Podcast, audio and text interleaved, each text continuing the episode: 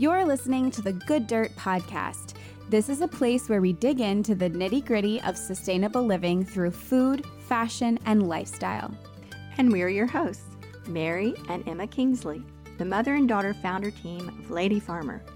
We're sowing seeds of slow living through our community platform, events, and online marketplace. We started this podcast as a means to share the wealth of information and quality conversations that we're having in our world as we dream up and deliver ways for each of us to live into the new paradigm, one that is regenerative, balanced, and whole. We want to put the microphone in front of the voices that need to be heard the most right now the farmers, the dreamers, the designers, and the doers. So come cultivate a better world with us.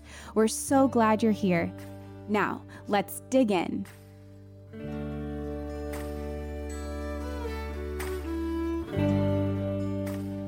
Hello, everybody. We're here today with a special bonus episode of the Good Dirt podcast, and we're at the beginning of Fashion Revolution Week. And this is an event that we're really passionate about here at Lady Farmer.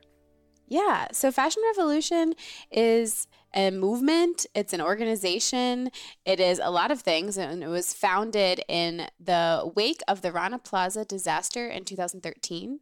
If you're not familiar with the Rana Plaza disaster, it was basically a building collapsed, not just any building, it was a huge factory sweatshop in Bangladesh that was housing some production operations for some big, well known brands like the Children's Place and Gap. And it was really a defining moment in the past decade, I believe, for people's understanding in the fashion industry and what's going on overseas and who is making our clothes. So that catchphrase, Who Made My Clothes, was born out of this movement. So you'll see on social media the hashtag who made my clothes? I made your clothes, those sorts of things. So the fashion revolution movement really started as a way to engage consumers with brands and to demand transparency and to demand that brands do better in their production practices. So the movement is made up of designers, academics, writers, business leaders, policymakers. Many brands participate in this uh, retailers, marketers, anyone makers, people who make clothes, and of course, people who wear clothes because everybody wears clothes. So, Fashion Revolution Week happens every year around the 24th of April, which is also near Earth Day. So, it's just a lot of things happening at one time, and it's a really beautiful way to celebrate Earth and to celebrate how far we've come in this movement and to acknowledge how much farther that we have to go. And the theme for this year's Fashion Revolution Week is money, fashion, and power. As global citizens, we all have the power to take action.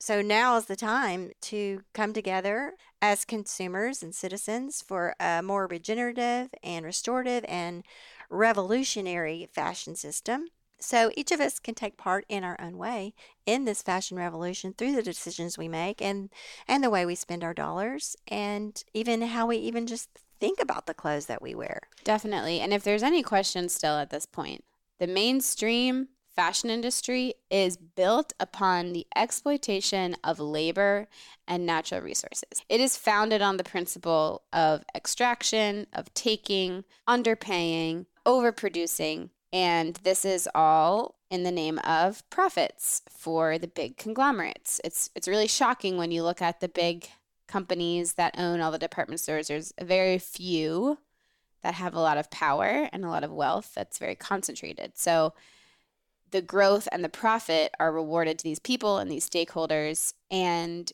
they have a whole system of marketing that is designed to manipulate us into a toxic cycle of overconsumption. And while this is happening, the people who are making our clothes are not paid enough to meet their basic needs. And the fashion industry is a toxic, top polluting industry. It is a lot, but it's so important to keep it in the conversation. So, anyways, for anyone who's new to Lady Farmer or has just recently started listening to The Good Dirt, my mom and I founded this company from this angle of this fashion revolution. So, we wanted to produce a line of clothing that was sustainably and ethically produced. Uh, we watched this amazing movie called The True Cost. And at least for me, as a fashion lover. I love clothes. I love shopping. I still do. My retail therapy looks a little different now. You know, most of my shopping outings revolve around thrift stores, estate sales, things like that. So much more fun, so much more of a treasure hunt.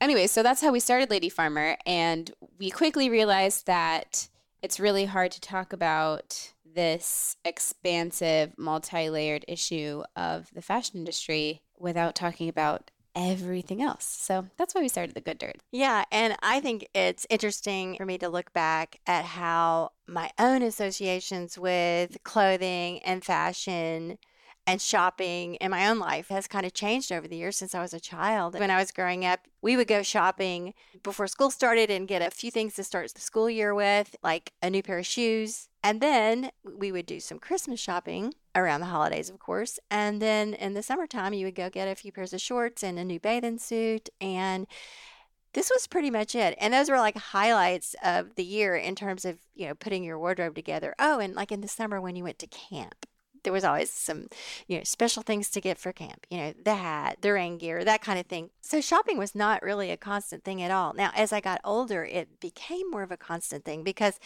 as more and more of the production started going overseas, we started seeing these big stores with all the so called, you know, discount clothing, the big box stores where you walk in and there's racks and racks of clothes and you go through them and try to find the bargains. So shopping became more and more of a kind of an entertainment. And this persisted into my adulthood. And then when I was a mom and you came along, I had a daughter. And so shopping was something that we liked to do together. And shopping was a form of entertainment that we would do with your friends. You know, we would take the girls to the mall and let them run around and go to all these stores and find cute clothes. Yeah, it was definitely yeah. an activity and not really a necessity. And I think the mall was a central part of that because the mall, like you said, was like a destination. Yes. And it was something to do. And like when you went to the mall, you know, you got snacks or you went to the food court and ate lunch and rode the carousel and bought things. Yeah, it was so, totally designed to like keep you there, right? I mean, yeah, yeah. And I remember too, sort of from that time, you know, thinking about our own relationship to shopping. For me, it was really, you just wanted to keep up like with what other people were wearing at school. Even in elementary school, so sad, but like Abercrombie and Fitch was a thing with the logo t-shirts. So, I just remember wanting those shirts so bad and you being like, well, if your room's clean, you know, it was kind of like a thing. I wasn't old enough to make money and get my own money. Like a reward was to go shopping and get a shirt from Abercrombie or something. Although that rarely ever happened because honestly, mom, I think you refused. Did I? There was one store that that was a particular attraction. What was it? I don't remember. Oh, Limited Too. Um, Limited Too, that was the big one. That was the mm-hmm. focal point for you and your friends. That was the destination, was that store. I guess Abercrombie would have been a little after that, but Limited Too, yeah, that was like the women's store, the limited, they had this younger store called the limited right. too, and they just had the craziest stuff, like fluorescent pants, and it was so crazy. Oh, and now I hate to think of those dyes and things, but and then when you got a little older, it was uh, Forever 21. Yeah, I don't know. I remember kind of being fascinated by it. Like it caught on really quickly because it was so yeah. cheap. I remember when it first started, you were excited about it. Like you were like, oh, I want to go to this new store. I remember that and so we oh, went. oh, and but i agree. I remember i remember things appeared particularly flimsy. Anyway fast forward you in your 20s and me in my 50s say and we start lady farmer and we've told that story about how we became more aware of the problems in the fashion industry. And both of us felt like there was something we wanted to do about it. It just felt like a no brainer because it felt like a really accessible way that I could personally engage with the problem. And especially the way that that wonderful movie that we reference often, The True Cost, frames it. The way that they end the movie is very, we've outlined all these things that are awful, but actions to take in the opposite direction are so easy to take. You know, refusing to buy from these brands, shopping secondhand. The actionable steps are so simple Obviously, it's a much bigger systemic problem that is not easy to solve, but the little strings that you can pull away at are just daily yeah. decisions. And so that was like really exciting to us. And that is where Lady Farmer was born. Yeah, you know, they say every journey begins with the first step and and the first step is just to know what the problems are and decide which of the steps you're going to take. So, Sure, yeah. I'll say that since we started this 6 years ago and the more people we've talked to and the more connections we have in this space, that my own preferences in fashion and my own relationship to my own clothing has been a kind of a personal revolution. It doesn't feel like a discipline. It doesn't feel like I am denying myself anything. Mm. It just feels like what I really, really want to do. I want to wear natural fibers. I want to know the source of my clothing as much as I can. I want to know what I'm wearing against my body. And I really do not want to buy new things anymore. I do occasionally buy new things because there'll be a, a wardrobe piece that I need and I can't find a good alternative anywhere else, maybe even in a thrift store. So I will go to some of the better known sources and the sources that I trust and buy a new thing occasionally. It's really a big difference in the amount of clothing I buy now from, let's say, like 15 years ago. It's just amazing. So, yeah, in a way, you know, people say sustainable fashion is, you know, too expensive. Well, I think I can speak personally and say I spend so much less money on clothes than I used to. It's pretty amazing when I think about it. And I buy things secondhand a lot. And that, as you said earlier, that sort of scratches the shopping itch, you know, like Yeah. There's a certain freedom that comes along with being able to just opt out. Like I think I used to feel a sort of pressure, you know, to keep up to see what's in store, you know, like that I'm missing out on something yeah. because that's really really careful marketing on the part of a lot of really smart people that have figured out how to make us think and feel certain ways. But the more that you're able to like be aware of that and recognize it, the more you can be like, "Oh, no, actually I see what they're doing there." And Mhm. I know this other like truth, whether it's I don't know if it's even like an internal self-worth kind of thing where you're like, "I actually don't need the newest thing." You know what I mean? That's kind of more along the lines of my own personal evolution too. And I don't know if part of that's just like growing up or being immersed in in this and being like so aware of it but it really does feel like freedom to me it feels like i'm just more empowered and i don't have to buy things that i feel like i'm being pressured to buy and like you said it, there is a cost element to this because it is expensive to produce things ethically. But what's interesting is that you end up buying a lot less and needing a lot less. And so, Mhm. even though I am able to buy some of those things, like the reason why I can is because I'm not shopping every weekend and I'm not purchasing excess. And I love all my clothes. I would describe it as a, a great sense of satisfaction and Yeah. a kind of happiness, a kind of joy, really, in this pursuit of a wardrobe that's not harmful to other people or the planet or even my own health. But I don't want to sound like I've got it all figured out either. I still have too many clothes, and I'm working on that. I know. And I, it's a yeah, constant it, it is. process. It is such a process. And, you know, we live in an old house, hardly any closets. And when we first moved in here, it was a huge problem. And now we've pared it down. And the other day I realized, gosh, you know, we don't have the clothes closet problem we used to because we just have so many less things. Yeah. But I still have a way to go. I still want to refine it. Here's my dream is that I wake up in the morning and I can see everything I have at once. And whatever the weather is or whatever the conditions are, whatever I'm going to be doing, I know exactly what to grab for. And Yeah. I'm getting closer. I guess I'm getting closer every year. I mean, every season I go through and I yeah. pass things along and we have those those fun swaps and we have local thrift outlets which I feel really good about it because I know there are people in the community that come and get these things at super affordable prices and enjoy them and wear them and they don't end up in the landfills. All that feels really good to me. Yeah. So, what would you tell someone who's listening now and maybe they are not far along on their fashion revolution journey or they don't know where to start and wants to shop better and feels overwhelmed by all of the information? Because I think everyone's knee jerk reaction because of the system we're in is, oh, I need to buy from sustainable brands. Of oh, I can't afford that. So, what's your advice for someone who, similarly to you, mom, envisions what you're envisioning? So, I like to say, as in so many things, awareness is everything. So, first of all, just take the time or the attention to just become aware of what the issues are and think about it. Just think about the things that you may or may not want to participate in. Seriously, do you want to participate in an industry that's really hard on human beings, particularly women, particularly people in underdeveloped countries, minorities?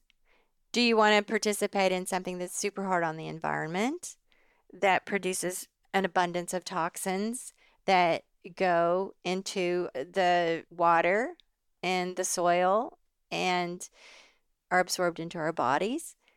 and just think about what what do I want to participate in? And uh, once you decide, okay, I want to do better, there are very many simple steps to start with. And the first, I think, is something that costs you nothing, even saves you money, and that is to stop buying.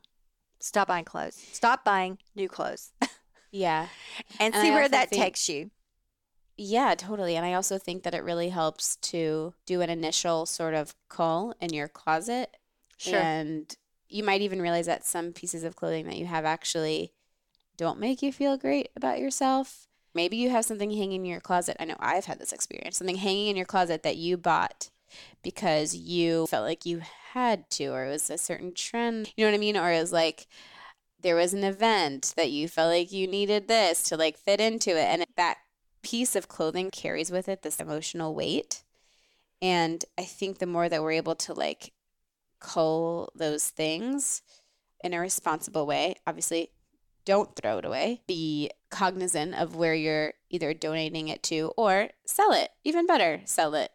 It's such a good way to put these things into the circulation. That would be kind of my place to start. But I love your advice, Mom, of just sort of giving yourself the time and space to think about these things and don't feel guilty about them, but just think about no. them. So, how can our listeners participate in Fashion Revolution Week? What can they do? What if you're, you're hearing these things maybe for the first time, or maybe you've heard some of this before, but it's just sort of sinking in? What would a person do to move forward on this in terms of this event? Yeah, well, engaging with Fashion Revolution specifically is pretty easy. You just go to fashionrevolution.org, take a look around their website. Of course, you can donate money. You can sign up for their newsletter they have so many great resources. So you can look at all that stuff. And then if you're on social media, definitely follow them, follow all the hashtags. Who Made My Clothes is a great hashtag. Their most famous campaign is the one where there's a brand maybe that you wish you knew more about. Maybe you love their stuff and you, you would be sad to not be buying from them anymore you can take a photo of the tag of your clothes and tag the brand on Instagram and say, hey, Gap or whoever, you know, who made this shirt? Who made my clothes. Like I want to see, I want to know more. So that's like a really tangible way you can participate in Fashion Revolution. And I think on a more personal level, a fun challenge that I would like to propose is pick an amount of time and say you're not going to buy anything new in that time. Or pick a date and say by that date, I will have done an initial cull of my closet down to things that I truly want to be wearing and make me feel good. Yeah, those are two things I would say. What about you, Mom? Let's say take this week, since that's what this week is for Fashion Revolution Awareness. And if you haven't done this already, many of our listeners have, I'm sure, but just ask yourself, what is my relationship to clothing? And ask yourself this question like, how much do I know about the problems in the fashion industry? And how much do I know about the sourcing and all those things? And whatever answers you give yourself or whatever realizations or insights you get, decide one action you're going to take to improving your own personal relationship with fashion and clothing and that means improving in the way of lessening the harm to other humans and the planet. So yeah, just observe and act. so just those few little things, everyone. But thank you for tuning in this week and definitely keep up with us on social media. And like I said, all of the other amazing resources to follow this week. We have a great interview coming for you on Friday from one of our very favorite ethical clothing brands based in the US, Conscious Clothing. I'm really excited about this conversation. So definitely tune back in on Friday. And thanks for listening to The Good Dirt. Thanks, everybody.